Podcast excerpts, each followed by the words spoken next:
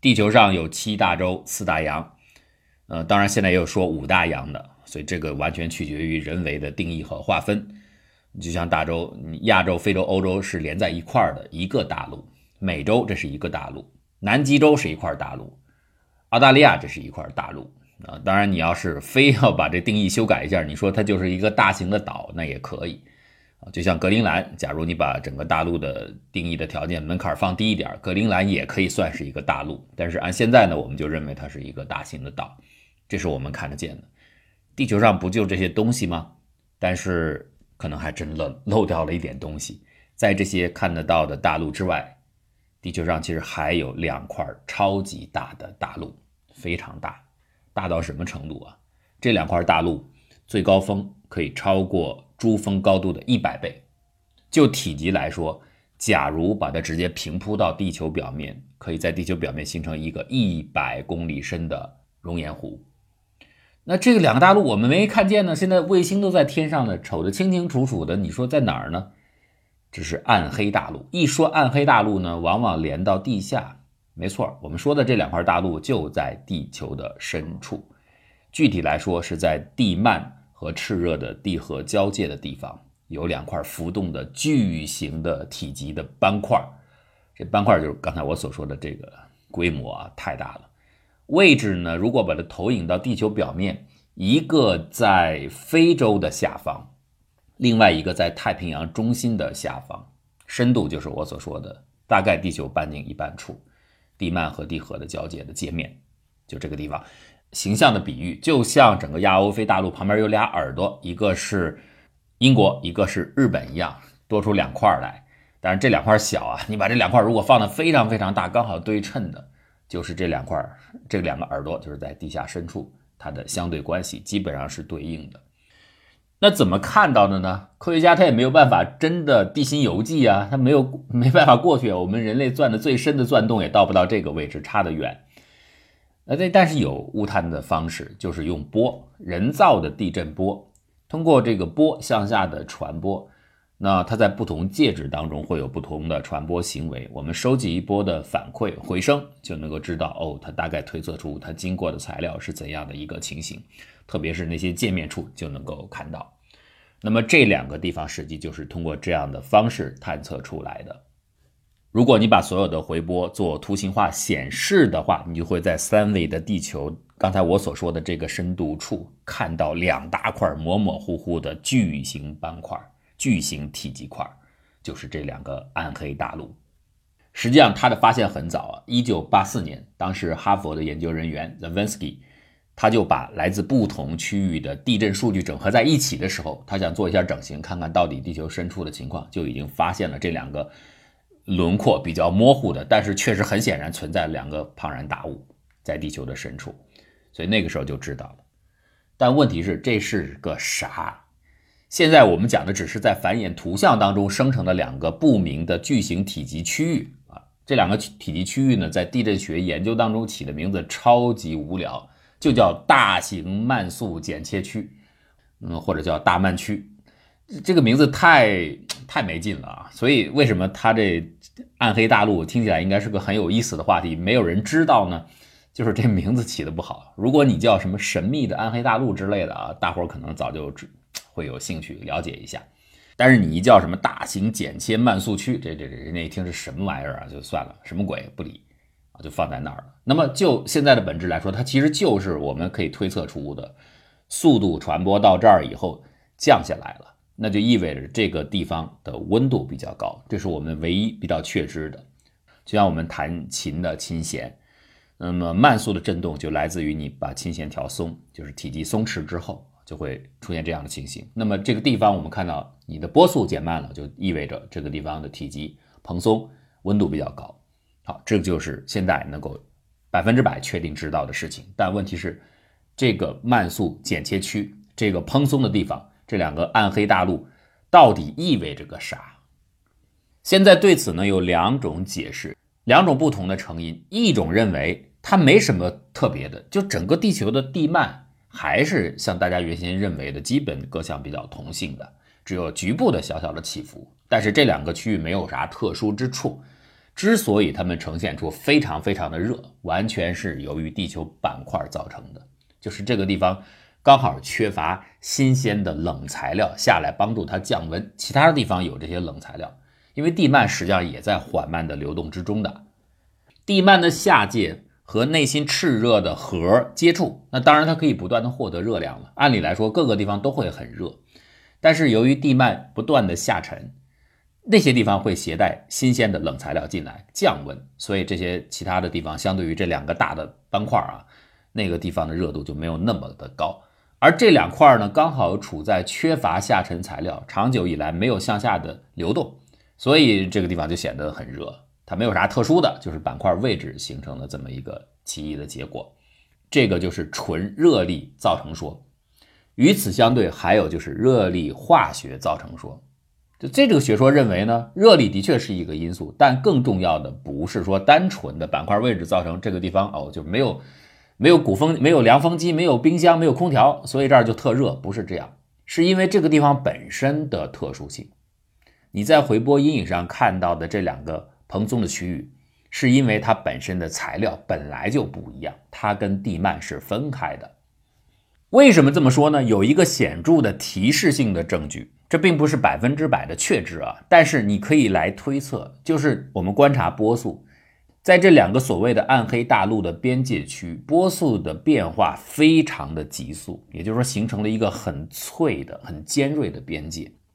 假如你说它只是热量传递不及时形成的两个比较热的区域，那大家可以想到这个区域的边界应该是很广，而且是渐变的，它不会出现一个冷热交替的骤分的界面。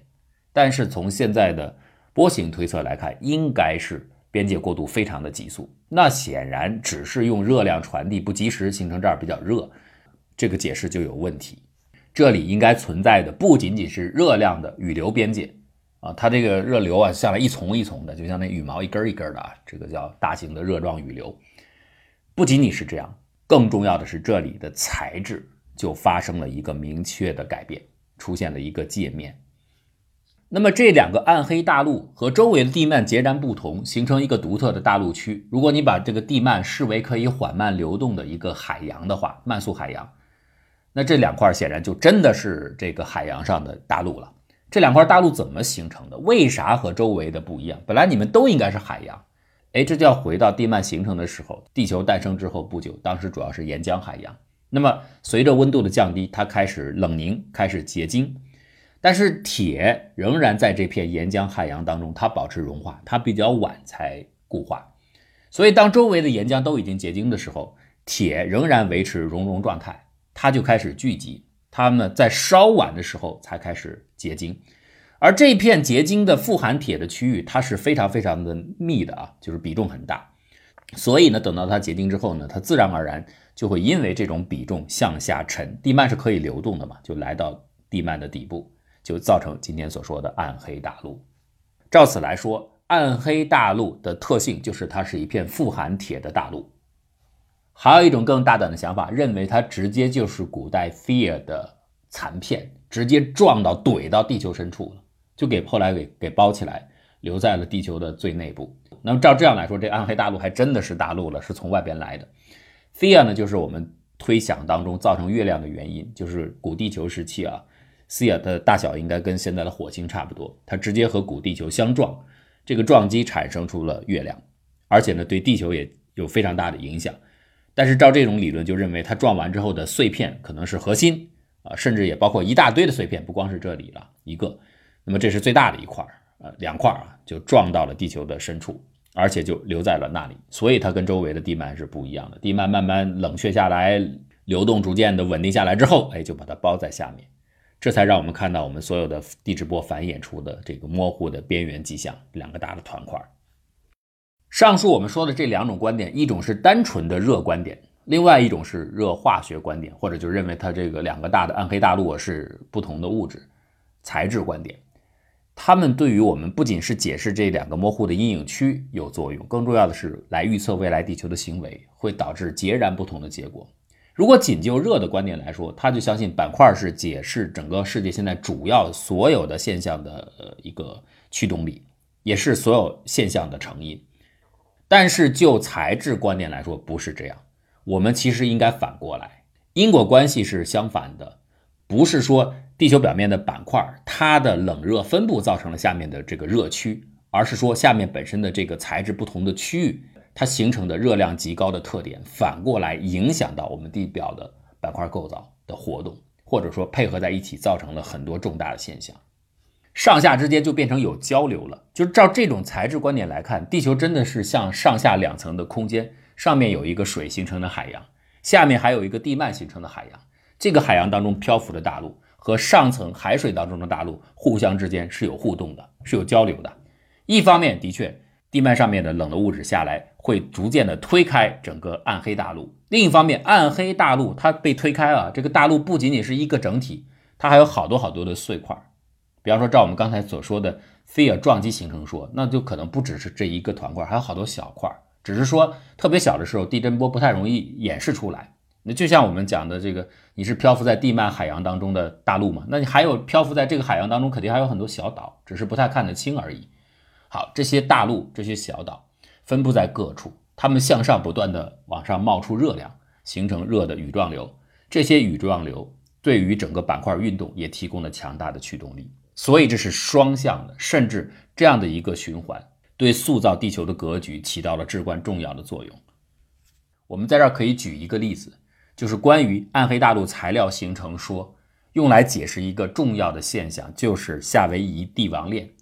这个帝王链呢，就是在夏威夷，你去看啊，那个大岛，现在它还在延长当中啊。从大岛的方向径向伸出一直往前走，你会看到一系列的地下岛屿或者是地下山脉，一直折返连冲到。俄罗斯的海岸线长达六千二百公里，这是非常明显的一个线状结构，而且呈现连续性。这根帝王链叫帝王链，就是太长了啊！它到底是怎么形成的？明显这下面有很多的火山活动，推出了这一个一个的小型的海底火山。过去传统的解释那很简单呢，就是我们这个整个这个板块呢，太平洋板块刚好它在海下的热流，就是羽状流的上方掠过，你不是从那上面划过吗？哎，你划过的时候，底下等于在加热呀。这个加热过程当中，我们知道就冒出岩浆，所以造成了很多的小山包。在地质学上表现出来，就是你的板块上有一个一个凸起，就这么一个原理。一块大平板从上头走，底下呢有不断给加热，就鼓包了。然后呢，你看起来就好像有一条暗线一样，这个就是夏威夷帝王链。但是照这个解释，你会发现有一个奇怪的特征，这个也是帝王链最大的一个古怪之处。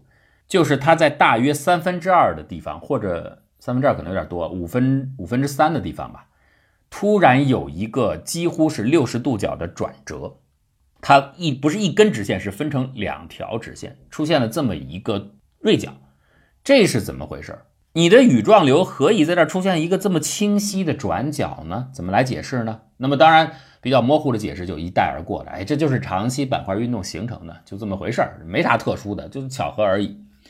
但是照刚才所说的，不是用来解解释暗黑大陆的热形成说，而是用材料形成说，这个问题就不简单了。你这个直线突然出现了一个转折，这是不是代表地下的热流是可以动的呀？就那加热点，它其实是在移动当中，正因为移动，它才会变形嘛，才会出现这个奇怪的形状。所以这个有很多的团队在做，包括在二零二零年七月份的时候，有一个团队就拟合了所有的数据，他们认为。如果你用地下的加热的热状流形成的火山运动造成的整个夏威夷帝王链的话，这些热的羽状流它本身也在移动当中，而它的移动你怎么来解释？为什么这些加热点会移动？就要和它们太平洋下方正对着那个巨大的暗黑大陆板块那个热块跟它有关。因为我们之前的研究就已经表明了，这些羽状流实际上是在移动的，它不是固定在现在的位置，早先是离现在很远的地方。它出现了明显的位移，这个位移怎么办？它仅仅移动的话好解释，因为地幔在流动嘛，或许对把这个热力源就裹挟着一块儿来动的。但是干嘛停在现在的这个位置？它现在的这个位置就跟太平洋板块正对着那个大热的暗黑大陆块儿跟它的边缘有关。实际上你会发现，它基本停留在了这个暗黑大陆的边缘处，到地表上延伸，就是我们今天看到的帝王链。而且，如果你这样一连接二者啊，把地表上的大洋和地下的暗黑大陆连接起来的话，还可以解释其他的一些问题。比如说，长久以来，地球化学、地质化学面对的一个需要解释的问题，就是为什么夏威夷、萨摩亚、加拉帕克斯群岛、冰岛这些地方，它们的 lava、它们的熔岩有非常独特的化学特征。比如最显著的是，这里边氦三的浓度都非常的高。氦三我们知道，这极有可能是来源于古代太阳系，就是太阳系形成的早期，那个时候氦三的丰度非常高。